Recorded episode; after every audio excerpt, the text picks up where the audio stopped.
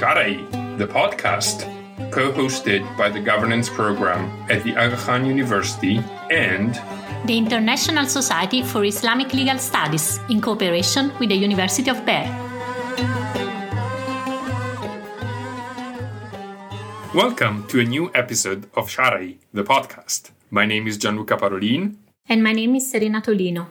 In this episode, we are delighted to have as guest Rozaliya Garipova of the Nazarbayev University. Welcome, Rozaliya. Hi, Gianluca. Hi, Serena. And thank you for inviting me. Welcome also from my side.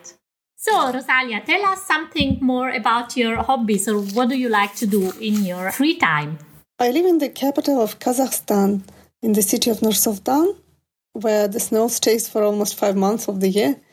I really enjoy winter sports, and I, with my family, go cross country skiing very often. The ski club in the Central Park prepares the ski trails in early November, as soon as it starts snowing.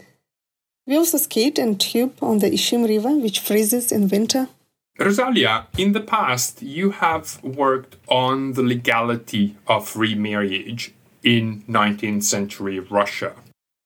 And as a result, you have looked into what you called illegal cohabitations. That's a way of engaging with the relation between, in a way, formal and informal law. Can you tell us how you are looking at that phenomenon and if that is particularly accentuated in the 19th century or, or it actually carries over closer to us? Legality of marriage and divorce is the central theme of my first book project. And I'm looking at how the idea of the legality of marriage changed over the 19th and early 20th century under Russian imperial rule. The issue with illegal cohabitations became a serious problem, especially in the second half of the 19th century, as a result of Muslim women being stuck in their marriages that practically ended but legally couldn't be annulled. I especially looked at the cases of missing husbands who were exiled to Siberia, usually for committing a crime with the loss of all rights and privileges according to Russian imperial law. And this almost always meant that the exiles would stay there until the rest of their lives. Other cases involved the wives of the husbands who went to other provinces and cities in search for employment opportunities and didn't come back for years. And in these cases, these women were anchored in their marriages without being able to remarry, and many of them began to live in the so called illegal cohabitation. Now, the case of disappeared husbands and abandoned wives is not new in the modern Islamic history, and many Muslim societies experience this problem, especially with modernity bringing railroads and men leaving for other places to find work. We see that Muslim judges employ different methods of flexibility to release women out of these marriages. However, the situation with these women in the Russian imperial case is unique because women whose husbands were exiled with the loss of all rights were not able to divorce and remarry according to Russian imperial law. Muslim scholars in early 19th century, and we have an example of a prominent Ahund Fatullah al-Urawi, for example, uh, so Muslim scholars were able to solve this issue by granting these women divorce on the basis of non-provision, despite the fact that the Volga Urals was traditionally a Hanafi region. But starting with the late 1820s and 1830s, uh, the Orenburg Assembly, the Orenburg Muslim Spiritual Assembly, the institution established by the imperial authorities in the late 18th century, began to assume its functions more directly as a court of appeal, uh, and it starts controlling all divorce cases related to the wives of exiles. And when the Russian state prohibited divorce to the wives of exiles who went to Siberia with the loss of all rights, the Orenburg Assembly refused to grant these women the right of divorce. Well, some of these women could marry other men according to Islamic law, by finding an authoritative elder or unlicensed mullah to perform their marriage, but the state didn't recognize these marriages because, according to Russian imperial law, only state licensed imams had the right to perform Muslim marriages. Otherwise, they were considered illegal. Some licensed mullahs agreed to perform such marriages without official recording or for some money, but others refused uh, because this could lead to the punishment of a mullah. He could sim- be simply dismissed from his job. Uh, and by the 1890s, some prominent religious scholars were realizing that this issue should be solved within the Islamic legal tradition without reference to Russian imperial law.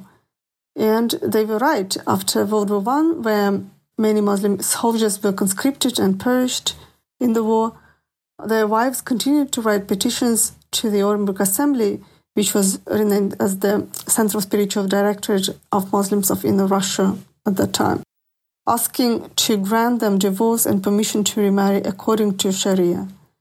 And the administration um, the directorate finally issued this fatwa only in 1925. Another aspect that comes quite clear in the um, in the articles you shared with us from your previous research is the relation between imperial law and Islamic law and the way imperial law helped to reshape and to re-understand in the Russian Empire Islamic law. Could you maybe share us something about that with us? I think marital age is one of the ex- cases that shows this dynamic. Russian imperial state introduces the imperial law regulating marriage age for the Muslim community in 1835. The law sets the same minimum marriage age that was valid for the Russian Orthodox population 16 for brides and 18 for grooms, and also made registration of birth and marriages compulsory for the Muslim community, obliging mullahs and dahuns to properly register these rights. Throughout the 19th century, Muslims found different ways to circumvent this law when necessary by making forgeries in, regist- in registering data or by performing marriage ceremony twice. But we can also observe that Muslims were also gradually changing their attitudes towards marrying their daughters earlier than 16. We can see from petitions that by the end of the 19th and the beginning of the 20th century, Mullahs often refused to perform underage marriages because the state criminalized them.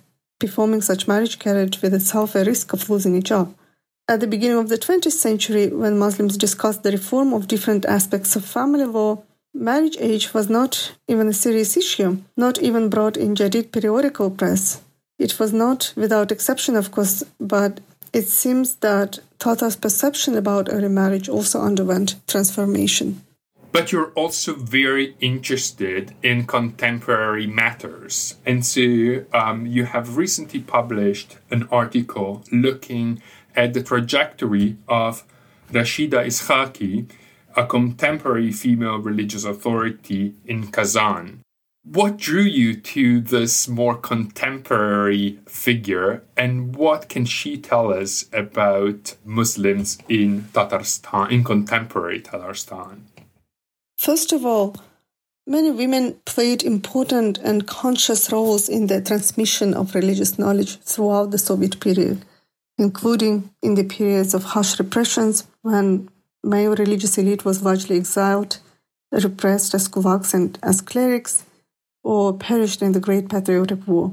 Also, maintaining religious tradition and religious knowledge was very important to people and this was done not through the knowledge of madrasa education, but through other, perhaps less sophisticated but not less important practices, such as saying a basic prayer, such as Bismillah, telling a Sufi inspired story, visiting a graveyard of a relative or an awliya, cooking special food, and asking the only existing in the neighborhood person to recite the Quran during the wakes meals, uh, the wakes um, the meals devoted to the souls of the deceased. Thank you for this fascinating overview on your uh, previous research. Now we would like to ask you what are you going to present us uh, in London? I'm going to present on the question of marital consent in the 19th and early 20th century Russia. Interestingly, a woman's consent at marriage was one of the problems that was brought in the All Russia's Muslim Women's Congress in 1917 and is an issue which is reflected in pre Soviet Tatar literature. Um, you describe the question of bridal consent to marriage as, quote, a social problem, end of quote, in your abstract. How are you looking at that, and uh, what made you choose this uh, characterization? This was the issue that presents a tension between customary practice and Islamic law.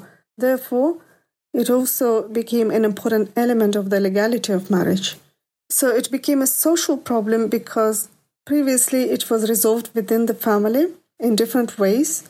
A couple could arrange the girl's abduction, or she could negotiate this with her parents, or in the worst cases, she had to adjust a life with the man whom her parents chose. Uh, but in 1840, the Orenburg Assembly Mufti and Qadis compiled a set of rules for the ulama to follow while performing a marriage ceremony. And these rules included marital consent as an aspect of the legality of marriage. And furthermore, this led to a practice by which women could claim their marriage invalid if undertaken without her consent, uh, without their consent. The possibility of appeal itself destabilized the family relationships and at the same time enhanced the agency of women at obtaining a desirable solution. Thank you a lot for having taken the time to share uh, your research with us today and looking forward to seeing you in London. Bye. Thank you, Rozaliya. Thank you for inviting me to speak and share my research at this podcast. Bye.